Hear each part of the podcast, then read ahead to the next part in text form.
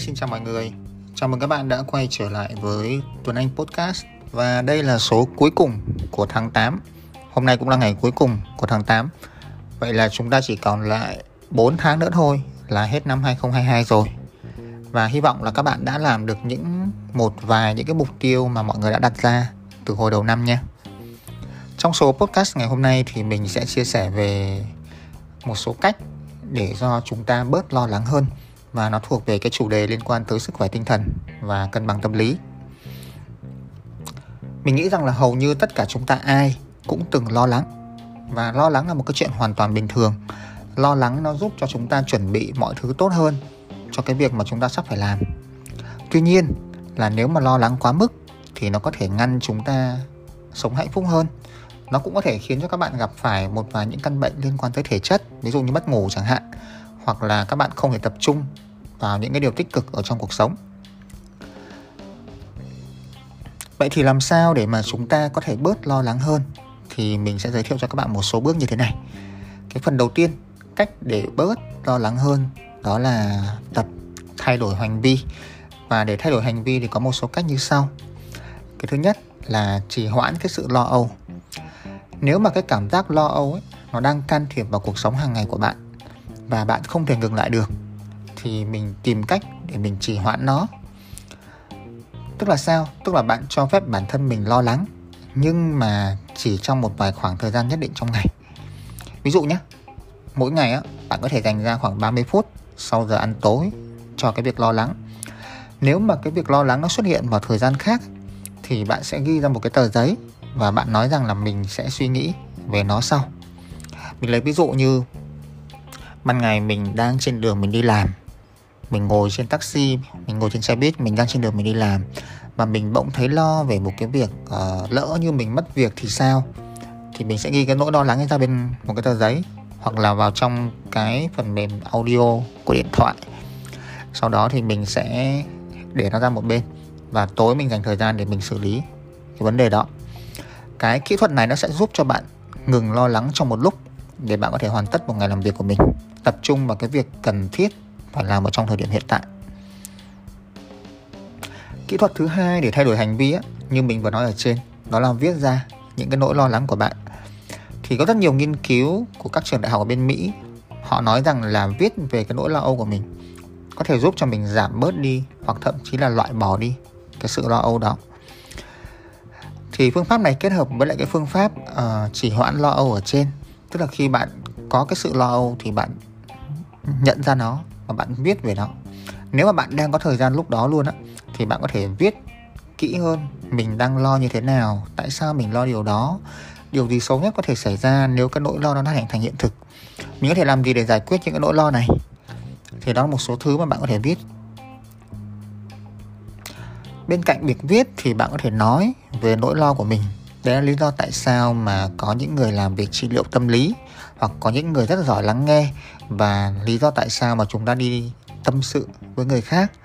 Tại vì trò chuyện về sự lo lắng nó cũng sẽ giúp ích cho chúng ta giảm bớt phần nào cái nỗi lo của mình. Khi mà bạn trò chuyện với người khác thì nó sẽ giúp cho bạn nhìn nhận mọi việc theo cái nhìn nó bao quát hơn và giúp bạn tìm hiểu ra cái gốc rễ vấn đề.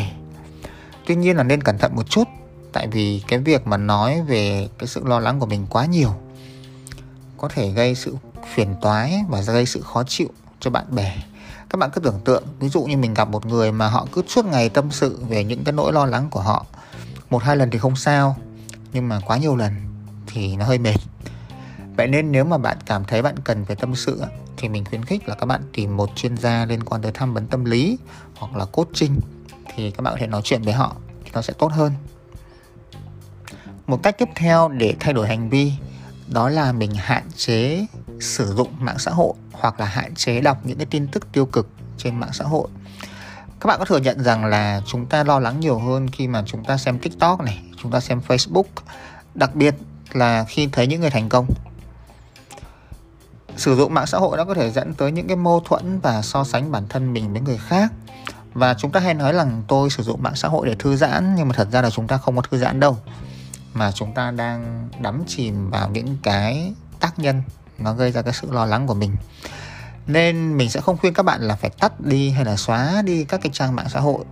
Nhưng mà các bạn nên dành thời gian cân nhắc xem mình có thể điều chỉnh cái thời gian dùng mạng xã hội hay không này.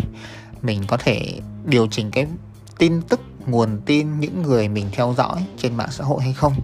Mình lấy ví dụ, ở ngay thời điểm này, khi các bạn lướt tiktok, thay vì các bạn xem những cái drama của chiến thần hà linh hay là cô gái có dâu, nó chẳng giúp ích được cái gì cả. Thì mình xem những cái tin tức nó dạy cho mình kiến thức mới hoặc là những người nó nói về những điều tích cực thì nó tốt hơn hẳn. Và các bạn có thể tận dụng cái điều này trên mạng xã hội. Tại vì càng nhiều tin tức các bạn xem thì họ sẽ càng gợi ý nhiều những cái nội dung như vậy.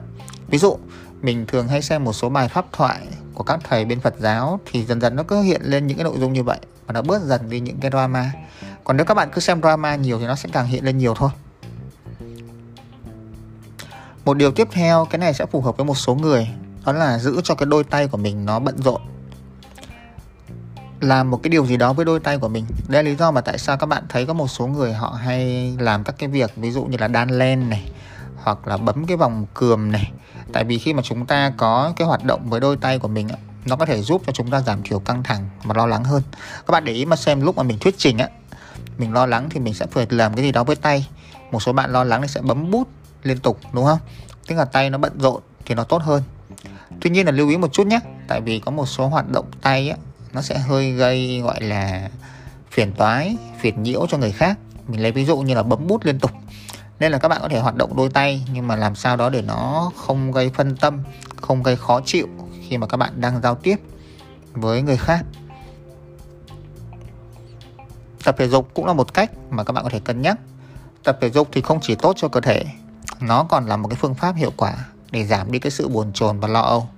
Điển hình các bạn cứ thấy rằng là sau khi chúng ta tập thể dục xong, chúng ta cảm thấy rất là thoải mái, đúng không? Có thể lúc đó đang rất là lo lắng. Một cái ví dụ rất là đơn giản, các bạn đang cảm thấy hơi lo lắng một chút, các bạn xuống đường, các bạn đi bộ, các bạn chạy một vòng tự nhiên các bạn cảm thấy cái nỗi lo nó biến mất và mình cảm thấy hưng phấn hơn. Tại vì khi mà tập thể dục ấy, nó tăng một cái lượng gọi là serotonin và đây là một cái chất hóa học. Nó giúp cho não xoa dịu đi cái sự căng thẳng và khiến cho bạn hạnh phúc hơn. Hít thở sâu là một cách, tại vì hít thở sâu có thể kích hoạt cái hệ thần kinh phế vị và giúp xoa dịu sự căng thẳng và lo lắng. Đấy là lý do tại sao mà các hoạt động liên quan tới thiền đòi hỏi các bạn phải hít thở sâu. Nhiều người cho rằng thì nên hít thở theo phương pháp là 4 7 8 khi cảm thấy lo âu. Tức là các bạn hít vào bằng mũi, đếm đến 4, nín thở trong 7 giây và cuối cùng là thở ra bằng miệng và đếm đến 8. Thực hiện liên tục cái quá trình như vậy. Bên cạnh cái việc hít thở sâu thì các bạn có thể thực hành thêm thiền, ngồi im, hít thở, để ý tới hơi thở của mình. Mỗi khi mà mình lang thang suy nghĩ tới một cái vấn đề gì đó thì mình quay lại đếm cái hơi thở của mình. Các bạn không cần phải ngồi quá lâu đâu, 1-2 tiếng, mình có thể thực hành 3 phút. 3 phút quen thì tăng lên 5 phút, 10 phút, 20 phút là ok rồi. Còn nếu bạn có nhiều thời gian hơn nữa thì bạn tập sâu hơn nữa. Nhưng với mình thì mình nghĩ rằng bạn tập từ cái mức khoảng 20 phút là ok thì đó là một vài các cái cách thức để các bạn thay đổi hành vi nhưng mà lâu dài hơn á, thì để bớt lo lắng hơn thì chúng ta nên thay đổi tư duy. Cái đầu tiên trong việc thay đổi tư duy ấy, là mình phải nhìn nhận cái sự lo âu. Tại vì không phải là mình cứ kìm nén cái sự lo lắng của mình thì nó sẽ tốt. Các bạn thấy đó kìm nén những cái sự lo lắng nhỏ dần dần nó tích tụ lại và khiến cho vấn đề tồi tệ hơn. Vậy nên khi mà cái sự lo lắng xuất hiện thì bạn nên đối mặt với chúng, chấp nhận với chúng. Suy nghĩ kỹ về chúng, dành thời gian suy nghĩ viết nó ra cái nỗi lo âu, viết ra cốc rễ vấn đề tại sao mình lo cái đó. Khi mình lo cái đó chuyện thì nó sẽ xảy ra. Nó có thực sự xảy ra hay không? Hay là mình chỉ lo về nó hay thôi? Điều thứ hai là bạn phải phân loại và thách thức cái sự lo lắng cho bản thân khi mà bạn suy nghĩ về sự lo lắng của mình á, thì cách tốt nhất để xử lý chúng là phân loại nó đặc biệt là đối với từng loại căng thẳng thì bạn nên cố gắng xác định như thế này. Cái thứ nhất là bạn có thể giải quyết được vấn đề này hay không? Nếu mà cái nỗi lo của bạn là về một cái vấn đề mà bạn không thể giải quyết được, thì bạn không nên dành thời gian bạn lo cho nó. Còn nếu vấn đề đó là chính bạn có thể giải quyết được, thì mình dành thời gian để mình xây dựng các cái bước hành động. Điều thứ hai mà mình mới phân tích là cái nỗi lo này nó có phải về một cái điều gì đó có thể hoặc không thể xảy ra hay không? Tại vì nỗi lo về một điều gì đó có khả năng xảy ra, nó sẽ rất là phiền nhiễu. Mặt khác là nếu bạn đã quyết định rằng nó khó có thể xảy ra, thì đây có thể là bước đầu tiên bạn bắt đầu loại bỏ được cái sự lo lắng. Cái thứ ba là bạn xác định xem nỗi lo này nó có phải là về một vấn đề nào đó thật sự tồi tệ, hay là không phải như vậy. Suy nghĩ về vấn đề mà bạn lo lắng rằng nó có thể xảy ra, và nếu thật sự nó xảy ra thì nó tệ tới mức nào? Tại vì hầu như chúng ta thường hay tưởng tượng thôi, chứ thật ra nó không quá tệ tới mức như vậy thì những cái cách như vậy nó sẽ giúp cho bạn sắp xếp phân loại được các cái sự lo lắng của mình. Cái nào thực sự mình cần dành thời gian giải quyết, cái nào nó chỉ là một cái nỗi lo lắng thoáng qua thôi.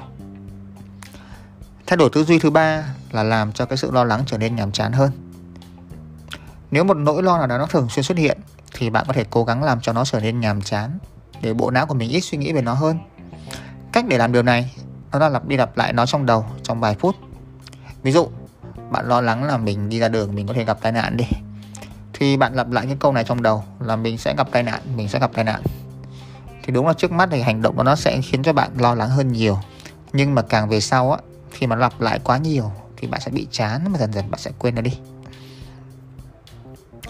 Thay đổi tư duy thứ tư là bạn phải chấp nhận rằng bản thân mình là một người không có cái sự chắc chắn và không hoàn hảo. Không có điều gì trong cái cuộc đời này có thể chắc chắn xảy ra và hoàn hảo hết. Kể cả bài kể cả công việc sự nghiệp cuộc sống. Vậy thì mình không nên kỳ vọng rằng mình chắc chắn 100% chuyện đó sẽ theo ý mình hay chắc chắn chuyện đó nó sẽ hoàn hảo theo ý mình. Kiểu gì thì kiểu nó vẫn có thể có những nguy cơ. Một chuyện gì đó nó xảy ra không theo ý các bạn. Điều tiếp theo là suy nghĩ về những cái ảnh hưởng trong xã hội.